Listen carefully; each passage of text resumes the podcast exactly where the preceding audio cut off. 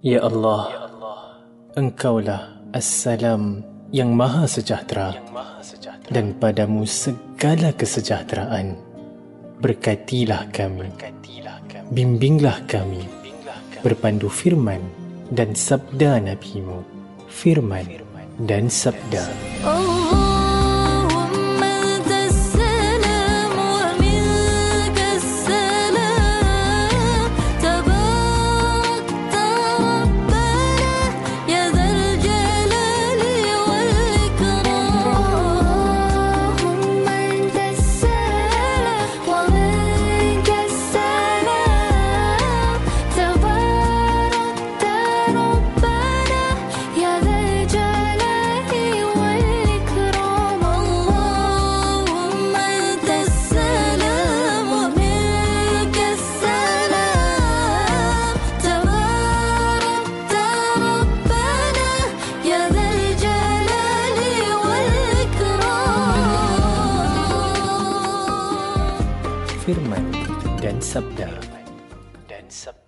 Assalamualaikum warahmatullahi wabarakatuh. Semoga Allah Subhanahu wa taala akan bukakan bagi kita semua pintu rezeki, nikmat, kebaikan, kesihatan, keselamatan, kebahagiaan, keampunan serta dibukakan juga pintu syurganya untuk kita semua. Amin ya rabbal alamin. Saudara pendengar yang kami muliakan, semoga anda sudah bersedia untuk ikuti rancangan yang mengandungi pengisian ilmu daripada pakar yang dapat dimanfaatkan bersama insya-Allah. Inilah rancangannya Firman dan Sabda. Firman dan Sabda dan Sabda. Sebelum kita dapat nikmati ceramah berkaitan dengan sketsa serta tafsiran surah Al-Ma'idah ayat 65 hingga 70, kita dengar terlebih dahulu bacaannya bersama Qari Ustaz Abdul Hadi Jamil. Firman dan sabda. Firman dan sabda. A'udzu billahi minasy syaithanir rajim. ولو ان أهل الكتاب امنوا واتقوا لكفرنا عنهم سيئاتهم لكفرنا عنهم سيئاتهم ولادخلناهم جنات النعيم ولو انهم اقاموا التوراة والإنجيل وما أنزل إليهم من ربهم لأكلوا لأكلوا من فوقهم ومن تحت أرجلهم منهم أمة مقتصدة. وكثير منهم ساء ما يعملون. يا أيها الرسول بلغ ما أنزل إليك من ربك وإن لم تفعل فما بلغت رسالته. والله يعصمك من الناس ان الله لا يهدي القوم الكافرين قل يا أهل الكتاب لستم على شيء حتى تقيموا التوراة حتى تقيموا التوراة والإنجيل وما أنزل إليكم من ربكم وليزيدن كثيرا منهم ما أنزل إليك من ربكم ربك طغيانا وكفرا. فلا تأس على القوم الكافرين. إن الذين آمنوا والذين هادوا والصابئون والنصارى من آمن بالله واليوم الآخر من آمن بالله واليوم الآخر وعمل صالحا فلا خوف عليهم ولا هم يحزنون. لقد أخذنا ميثاق بني إسرائيل وأرسلنا إليهم رسلا كلما جاءهم رسول بما لا تهوى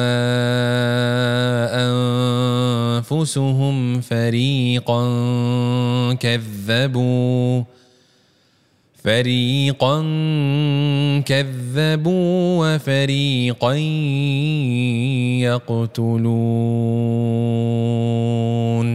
Sadaqallahu alazim. Firman dan sabda dan sabda. Eh, aku tak puas hati betul lah. Inilah sebab aku ni kalau nak buat kerja dengan orang-orang kita je. Dengan bangsa lain ni, aku tak boleh lah. Eh, Ros, kau ni kenapa? Aku ni dah lama tau tengokkan kau. Kau memang tak suka bangsa lain kan? Mana boleh macam gitu? Kalau dah kerja satu tempat ni semua bangsa dia, kenalah sayang semua. Kau kena layan semua sama rata. Mana kau boleh pilih-pilih kasih? Ha, lagi satu. Kita kena baik dengan semua orang tau. Kau jangan pilih-pilih eh. Nak baik dengan yang tu, tak nak baik dengan ni. Kau siapa? Dia buat apa salah dengan kau? Firman dan sabda. Firman dan sabda. Setiap manusia haruslah mengikut ketetapan syariat yang telah diberikan oleh Allah. Hubungan kita dengan semua orang haruslah baik. Saudara pendengar yang dirahmati Allah, ceramah bertajuk Ketetapan Islam akan dikupas oleh yang berbahagia Ustaz Mustaza Bahari. Bismillahirrahmanirrahim. Assalamualaikum warahmatullahi wabarakatuh. Alhamdulillah rabbil alamin wassalatu wassalamu ala asyrafil mursalin nabiyina Muhammadin wa ala alihi wa sahbihi ajma'in. Subhanaka la ilma lana illa ma 'allamtana innaka antal alimul hakim. Rabbi shrah li sadri wa yassir li amri wa lisani yafqahu qawli amma ba'd. Alhamdulillah, syukur kita kepada Allah Subhanahu wa taala di atas segala nikmat yang dikurniakan kepada kita selama ini. Mudah-mudahan kita menjadi hamba-hambanya yang sentiasa bersyukur dan kita melaksanakan segala yang diperintahkan dan kita menjauhi apa yang ditegahnya.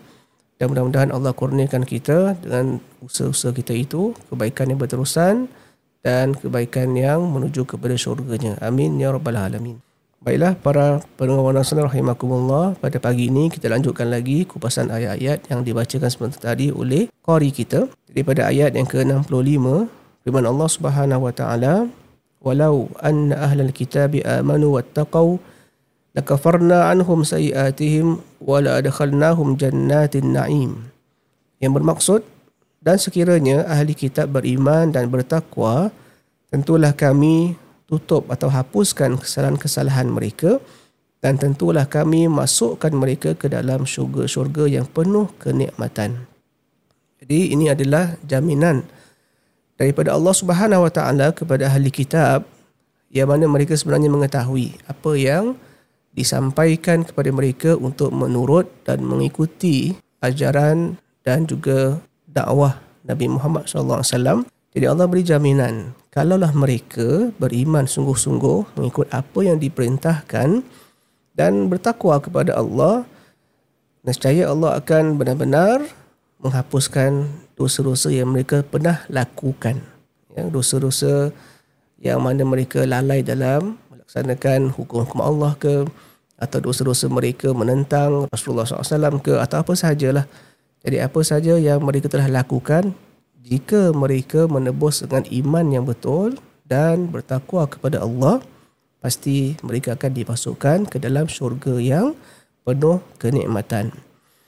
Kemudian selanjutnya, walau annahum aqamu at-taurata wal injila wa ma unzila ilaihim min rabbihim la akalu min fawqihim wa min tahti arjulihim minhum ummatun muqtasidah wa kathirum minhum sa'a ma ya'malun. Yang bermaksud dan sekiranya mereka sungguh-sungguh menjalankan hukum Taurat dan Injil dan juga Al-Quran yang diturunkan kepada mereka dari Tuhannya. Nescaya mereka akan mendapat makanan dari atas dan dari bawah kaki mereka. Di antara mereka ada golongan yang pertengahan dan alangkah buruknya apa yang dikerjakan oleh kebanyakan mereka. Sekali lagi, para pendengar wa nasan rahimakumullah, Allah Subhanahu wa taala menyeru dan memberitahu kita bahawa kalaulah ya golongan Yahudi, golongan Nasrani di kalangan ahli kitab beriman dan benar-benar mengamalkan apa yang diturunkan kepada mereka iaitu golongan Yahudi beramalkan Taurat, ya, orang Nasrani mengamalkan Injil dan kemudian mereka juga mengamalkan apa yang diturunkan dalam Al-Quran, maka Allah akan memberikan rezeki yang begitu melimpah ruah kepada mereka. Daripada atas daripada bawah maknanya apa? Rezeki yang begitu banyak sekali. Kemudian Allah sebut minhum ummatun muqtasidah.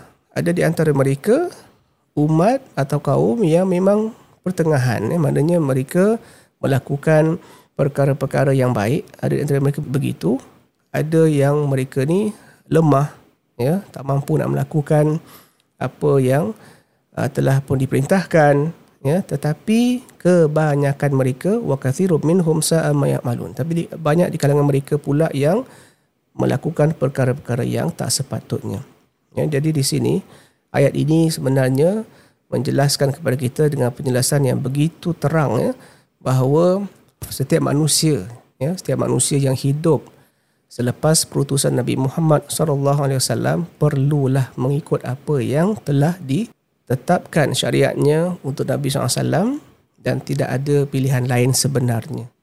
Ya, jadi para pendengar rahimakumullah, kalau kita lihat pada ayat yang kita bacakan ini, ayat sebelumnya, ayat yang berikutnya juga akan sekali lagi berulang kali menyebut tentang Yahudi, Nasrani, ahli kitab ya. Dan Allah banyak menyebutkan perkara-perkara yang mereka lakukan itu adalah perkara yang tidak disuruh ataupun apa yang mereka lakukan itu adalah perkara yang menentang hukum Allah Ta'ala. Jadi persoalan yang timbul, bagaimana mereka ini untuk kita menghadapi? Eh, bagaimana kita nak menghadapi mereka-mereka ini dalam kehidupan kita? Ya, golongan Yahudi, golongan Nasrani ya, dan sebagainya lah. So saya nak tekankan di sini bahawa hubungan kita dengan semua orang hendaklah hubungan yang baik. Ya, kita tidak boleh pergi berjumpa dengan sesiapa pun yang tidak seagama dengan kita dan kita mengatakan bahawa kamu awak adalah ahli neraka. Ya, tak boleh sama sekali. Ya, tak boleh kita pergi ke gereja ke misalnya, pergi ke kuil ke misalnya, kita pergi ke mana-mana lah tempat ibadah orang-orang yang berbeza agama dengan kita. Kita kata kamu semua sesat dan kamu semua akan masuk neraka. Itu bukan tugas kita, bukan urusan kita. Ya, sebab Allah perintahkan kita untuk melakukan kebaikan. Jadi persoalan yang timbul, apa tujuan Allah sebut ya di kalangan Yahudi, Nasrani, apa matlamatnya? Ya, bagaimana kita punya uh, urusan dengan mereka? Jadi begini, kita boleh fahami dengan cara begini. Kita lihat Allah Subhanahu Wa Taala dalam syariatnya memberitahu apa yang baik dan apa yang tak baik. Ya, apa yang hak, apa yang batil. Jadi Allah ingin menerangkan kepada manusia bahawa inilah jalan yang lurus yang Allah redai. Itu pula adalah jalan syaitan yang Allah murkai. Ya, jadi kita sebagai manusia yang berakal sudah pastilah kita ambil jalan yang selamat. Ya, tetapi ada tak manusia yang sendiri memilih untuk mengambil jalan yang tidak selamat? Ya, ada jawapannya ada. Contoh yang saya nak berikan di sini ialah misalnya di dunia hari ini di mana-mana pun masalah dadah. Ya, kita tahu dadah tu haram. Tidak ada siapa yang mengatakan dadah tu uh, halal ataupun baik boleh saja ambil. Jadi ada tak orang yang ambil juga dadah tu walaupun telah diberitahu dadah tu uh, merosakkan, membinasakan ada tak orang yang masih mengambilnya? Ya, ada. Sama juga kita lihat dah diberitahu tentang buruknya arak. Tapi ada tak orang minum arak lagi? Masih lagi mabuk, kemudian memandu akan mabuk, melanggar orang. ada yang mencederakan malah ada yang membunuh orang pula dengan keadaan dia mabuk misalnya ada ya kemudian ada tak orang masih lagi ya mengambil rasuah mengambil riba makan riba misalnya ya dan sebagainya lah. Perkara-perkara yang secara akal pun manusia tahu perbuatan itu perbuatan yang tidak baik. Tapi ada tak lagi manusia melakukan? Ya ada. Ha, jadi di sini dalam urusan akidah atau i'tiqad begitulah. Yang benar adalah benar yang salah adalah salah. Ya. Jadi bila kita berhadapan dengan orang-orang macam tadi itu orang yang makan mengambil dadah ke minum arak ke ya orang yang makan rasuah ke dan sebagainya adakah kita tidak mahu berbual dengan mereka atau kita menolak mereka kita tak nak berurusan dengan mereka tidak kan ya sebab kita uh, diberitahu bahawa tugas kita adalah untuk melakukan kebaikan selagi mana orang itu juga melakukan kebaikan kepada kita lah. Jadi urusan mereka di belakang tabir itu ya dengan makan rasuah ke ataupun apa sahaja yang mereka lakukan daripada kejahatan itu adalah hal pribadi mereka dan itu yang akan diuruskan oleh Allah SWT nanti di akhirat kelak. Jadi saya nak ingatkan bahawa ayat-ayat tentang Yahudi, Nasrani, ya, ahli kitab yang Allah sebutkan ya, keburkaan ke atas mereka itu adalah sebagai panduan kita. Panduan kita dan panduan seluruh manusia untuk memikirkan apakah yang baik untuk mereka, apa yang tak baik untuk mereka. Ha, Jadi yang baik itu diambil lah, yang tak baik itu di, ditolak dan di, uh, dielakkan. Ha, begitu. Jadi se- sekali lagi nak diingatkan, bukan tugas kita untuk menyerang ataupun mencari orang-orang yang tidak seakidah dengan kita. Lalu kita kata mereka adalah golongan yang ahli neraka akan diazab oleh Allah Subhanahu Wa Taala. Itu bukan tugas kita yang kita kena lakukan ya. Jadi harapnya kita tidak keliru lah. Bila kita baca Al-Quran, Quran membicarakan tentang perkara yang hak dan juga perkara yang uh, melarang kita daripada melakukan perkara-perkara yang tidak bermanfaat dan berdosa kepada Allah Subhanahu Wa Taala. Seterusnya, ayat ke-67, Ya ayuhar rasul balligh ma unzila ilaika min rabbik wa illam taf'al fama ballaghta risalatah wallahu ya'simuka minan nas innallaha la yahdil qaumal kafirin. Wahai Rasul, sampaikanlah apa yang diturunkan kepadamu dari Tuhanmu. Dan jika tidak kamu kerjakan apa yang diperintahkan itu, bererti kamu tidak menyampaikan amanahnya. Allah memelihara kamu dari gangguan manusia. Sesungguhnya Allah tidak memberi petunjuk kepada orang-orang yang kafir.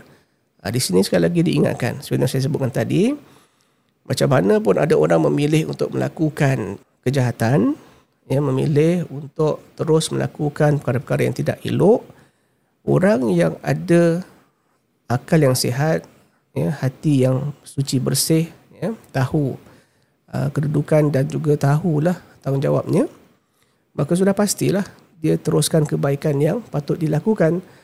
Jadi Nabi SAW sebagai Rasulullah, apa yang Nabi perlu lakukan adalah menyampaikan. Apa saja yang Allah perintahkan, sampaikanlah kepada uh, umatnya, kepada sekalian manusia. So itu adalah tugas Nabi SAW. Sebab Allah sebutkan di sini, wa illam taf'al fama ballaghta risalatah. Kalau kamu tak sampaikan, kamu tak menyampaikan amanah yang telah diberikan kepada kamu. Jadi tugas kita lah eh, pada hari ini pun selaku uh, orang-orang yang Allah berikan petunjuk Alhamdulillah uh, kalau kita nampak perkara-perkara yang tidak baik di hadapan mata kita dan kita mampu untuk merubahnya maka kita ubahlah mengikut kemampuan kita ya dan kalau kita tak mampu maka janganlah kita menerakakan orang ataupun kita ya mendoakan ke, uh, apa, keburukan ke atas orang dan sebagainya kita hendaklah terus menerus uh, melakukan kebaikan kepada semua orang insya-Allah dan pada ayat ini Allah sebutkan wallahu ya'simuka minan nas. Allah memelihara kamu daripada gangguan manusia. Mengikut sebagian riwayat, Nabi SAW dahulu uh, mempunyai seorang pengawal ya, pengawal peribadilah macam kita hari ini yang uh, dilantik untuk uh, mengawal lah kawasan rumah Nabi atau ke mana saja Nabi SAW pergi ada pengawalnya. Kenapa? Sebab bila di zaman dahulu kan banyak ancaman bunuh ke atas Nabi SAW. Jadi biasalah sebagai tindakan yang uh, secara praktikalnya uh, bila dah ada banyak ancaman kita akan persiapkan apa yang patut untuk membenting diri kita daripada gangguan itu. Jadi bila Allah Taala turunkan ayat ini, maka Nabi pun uh, tidak mengambil lagi ya pengawal untuk mengawasi dan juga menjaga gerak-geri Nabi lah selama di Madinah dahulu. Sebab Allah dah jamin bahawa Allah akan memelihara Nabi SAW daripada gangguan manusia. Kemudian Allah sebut di sini Allah la yahdil qawmal kafirin. Allah tidak akan memberi petunjuk kepada orang-orang yang kafir. Bukanlah Allah tidak mahu memberi petunjuk itu daripada asalnya, secara dasarnya, tetapi kerana mereka sendiri yang berulang kali terus menerus tidak mahu untuk mendapatkan petunjuk daripada Allah Subhanahu Wa Taala. Ha, itu sebabnya. Jadi ini sebagai petunjuk bagi kita agar kita berusaha ya untuk uh, tetapkan iman kita dan juga jujurlah dalam hati kita ni kepada Allah Taala sebab Allah Maha mengetahui. Hendaklah kita terbuka untuk mendapatkan kebaikan. Jangan kita tutup pintu hati kita ni sehingga kita merasakan bahawa apa yang kita buat dah cukup baik dah. Tapi bila di, diajak ataupun dinasihati, kita kata dah tak payah. Ini semua dah tak perlu sebab saya dah cukup sempurna. Ya, tidak tidak mungkin begitu. Apa yang patut kita lakukan adalah membuka hati kita untuk mendapatkan petunjuk-petunjuk yang berterusan. Ya, sebab kita ni manusia ada banyak kelemahan. Ya, kadang-kadang kita terlupa, kita tersilap dan sebagainya. Jadi bila kita membuka pintu hati kita untuk menerima kebaikan, insya-Allah kebaikan itu akan datang terus menerus kepada kepada kita. Berikutnya, kuliah ahli kitab bila sum ala syai'in hatta tuqimu tawrata wal injila wa ma unzila ilaikum min rabbikum wa la yazidanna kathiran minhum ma unzila ilaika min rabbika tughyana wa kufra fala ta'sa 'alal qaumil kafirin. Katakanlah wahai Muhammad, wahai ahli kitab, kamu tidak dipandang beragama atau tidak dianggap beragama sedikit pun sehinggalah kamu menegakkan ajaran-ajaran Taurat, Injil dan wa ma unzila ilaikum min rabbikum. Ya, di sini tidaklah disebut Al-Quran tapi para ulama Islam secara sepakat mengatakan dimaksudkan dengan wama unzila ilaikum min rabbikum di sini adalah Al-Quran yang diturunkan kepadamu dari Tuhanmu. Jadi maknanya wahai ahli kitab, kalau benar kamu ni nak menyempurnakan amalan agama kamu yang diterima oleh Allah Subhanahu Wa Taala, hendaklah kamu terus ya mengamalkan apa yang telah diperintahkan kepada kamu dan akhirnya bila sampai kepada kamu dakwah Nabi Muhammad kamu kena ikut dia. Ha, itu dia. Ya di sini jelas menunjukkan kepada kita bahawa apa pun yang telah kita lakukan dahulu daripada kebaikan-kebaikan yang telah kita uh, sempurnakan alhamdulillah. Tapi bila sampai satu peringkat ada petunjuk yang baik untuk kita ya, lakukan maka kita kena ikuti petunjuk itu yang para pendengar rahimahkumullah di sini kita boleh ambil pengajaran ya. Apa yang kita biasa lakukanlah selama ini. Ya, kemudian kita belajar lagi, kita belajar lagi kan. Bila kita belajar lagi, kita dapati ada lagi perkara-perkara yang sebelum ini kita tidak tahu. Ha, bukankah bila kita dapat tahu perkara baru itu dan perkara baru itu perkara yang baik, perkara yang memang digalakkan untuk kita lakukan. Bukankah kita perlu ambil perkara itu atau boleh ambil perkara itu untuk kita laksanakan bersama-sama? Jawapannya sudah pasti iyalah. Ya, jadi kita nak upgrade diri kita. Sudah pasti apa yang baik mestilah kita akan ambil lagi. Jadi bagi orang yang berakal sudah pastilah kalau benar-benar jujur kepada Allah Taala untuk beramal kerana Allah Taala untuk mendapatkan redha Allah sudah pasti bila Nabi Muhammad SAW diutuskan sudah pastilah dialah yang patut diikuti sebab dia membawa kebaikan ya begitulah Kemudian Allah sebut di sini wala yazidan nakatsiran minhum ma unzila ilaika min rabbika tughyana wa kufra dan uh, sesungguhnya apa yang diturunkan kepadamu wahai Muhammad dari Tuhanmu akan menambah kedurhakaan dan kekufuran kepada kebanyakan dari mereka. Fala ta'sa 'alal qaumil kafirin. Janganlah kamu merasa bersedih hati terhadap orang-orang yang kafir itu. Ya, maknanya Nabi di, diingatkan supaya teruskan dakwah, teruskan menyampaikan kebaikan ada orang tak nak itu adalah masalah mereka bukan masalah kamu wahai Muhammad. Kemudian innal ladzina amanu wal ladzina hadu wasabiuna wan nasara man amana billahi wal yawmil akhir wa amila salihan fala khaufun alaihim wa lahum yahzanun. Sesungguhnya orang-orang mukmin orang-orang Yahudi sabiin dan orang-orang yang Nasrani sesiapa saja di antara mereka yang benar-benar beramal soleh maka tidak ada kekhawatiran terhadap mereka dan tidak pula mereka bersedih hati ayat ini para pendengar rahimakumullah adalah uh, perlu kita fahami dengan betul iaitu orang-orang yang beriman di kalangan kaum muslimin, kaum mukminin dan di zaman apa sekalipun ya. Kemudian orang-orang Yahudi, orang Sabiun. Orang Sabiun ni adalah orang-orang yang uh, beriman kepada Allah dan tidak mensyirikkan Allah Taala tapi mereka ada cara mereka melakukanlah amal ibadah tertentu dan Allah uh, memang terima apa yang mereka lakukan dan Nasrani ya. Sesiapa yang beriman kepada Allah dan pada hari akhirat dan beramal soleh. Para ulama mengatakan ini semua adalah uh, perkara yang di mana kalau mereka lakukan kebaikan itu berterusan kemudian mereka melengkapkan dengan uh, mengikuti Nabi SAW maka itulah yang membawa kepada kejayaan jadi golongan Yahudi Sabiun Nasrani ya mereka-mereka ni semua di zaman dahulu kalau mereka mati di atas agama mereka di zaman dahulu dan mereka beriman dan beramal soleh ya mereka adalah orang-orang yang Allah jamin keselamatan di akhirat. Tapi bila sampai pada zaman Nabi SAW, terutus Nabi SAW kepada manusia, maka semua yang disebut dalam ayat ini, Nasrani, Yahudi, Sabiun, semua kena ikut Nabi Muhammad sallallahu alaihi wasallam. Kemudian laqad akhadna mithaqa bani Israil wa arsalna ilaihim rusula kullama ja'ahum rasulun bima la tahwa anfusuhum fariqan kadzabu wa fariqan yaqtulun. Bermaksud sesungguhnya kami telah mengambil perjanjian dari Bani Israel dan telah kami utus kepada mereka rasul-rasul.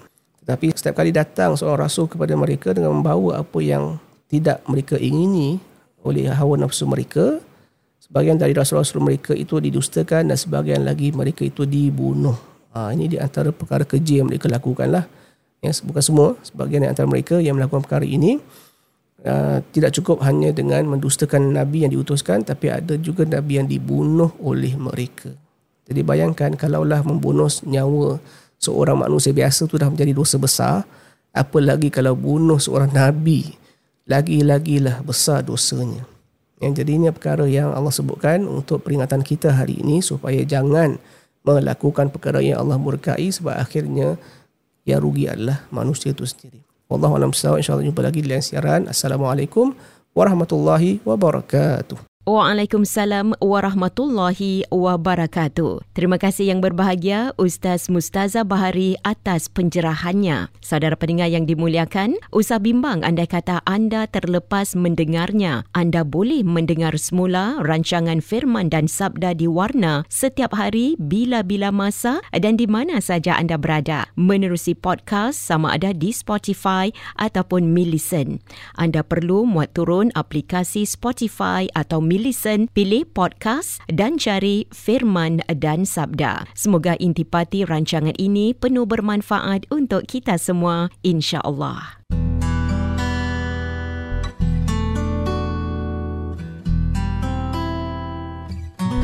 سبحان الله وبحمده سبحان الله العظيم سبحان الله وبحمده سبحان الله العظيم سبحان الله وبحمده سبحان الله العظيم سبحان الله وبحمده سبحان الله العظيم.